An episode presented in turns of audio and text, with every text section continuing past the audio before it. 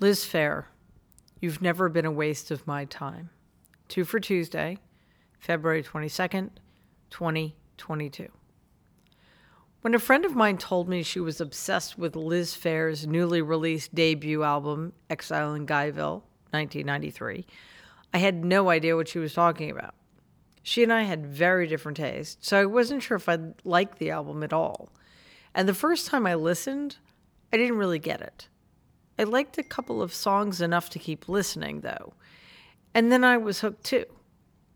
Phair could switch from self loathing despair to unabashed eroticism, which I'd never heard expressed in quite this way before, from one song to the next.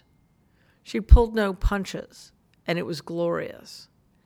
Sometimes the first album you ever hear from an artist remains your favorite, even though the albums that follow are as good or better. This is true for Exile in Guyville. The first song that is now a compulsory listen for me is Dance of the Seven Veils. It actually took me a while, but this is also now my favorite Liz Phair song. And I think it's the only use of the C word that doesn't bother me. There's something glorious about the shift from gritty, plain spoken description of relationship conflict, understatement, in the verses to the self knowing falsetto of the chorus. It's really compelling. Divorce Song was the first of Phair's tracks that drew me in. It deals with the difficulty of a woman's realization that her relationship is over and what happens when both people just aren't on the same page, especially when one person is acting out of integrity and the other just doesn't want to face reality.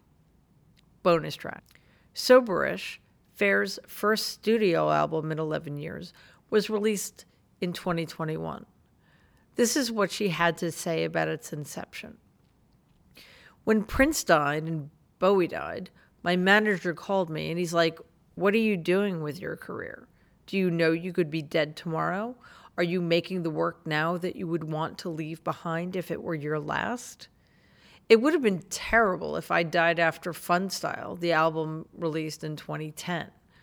I will not make that mistake again. I love that kind of honest self assessment, and Soberish is well worth your time. And this is my favorite song on it The Game.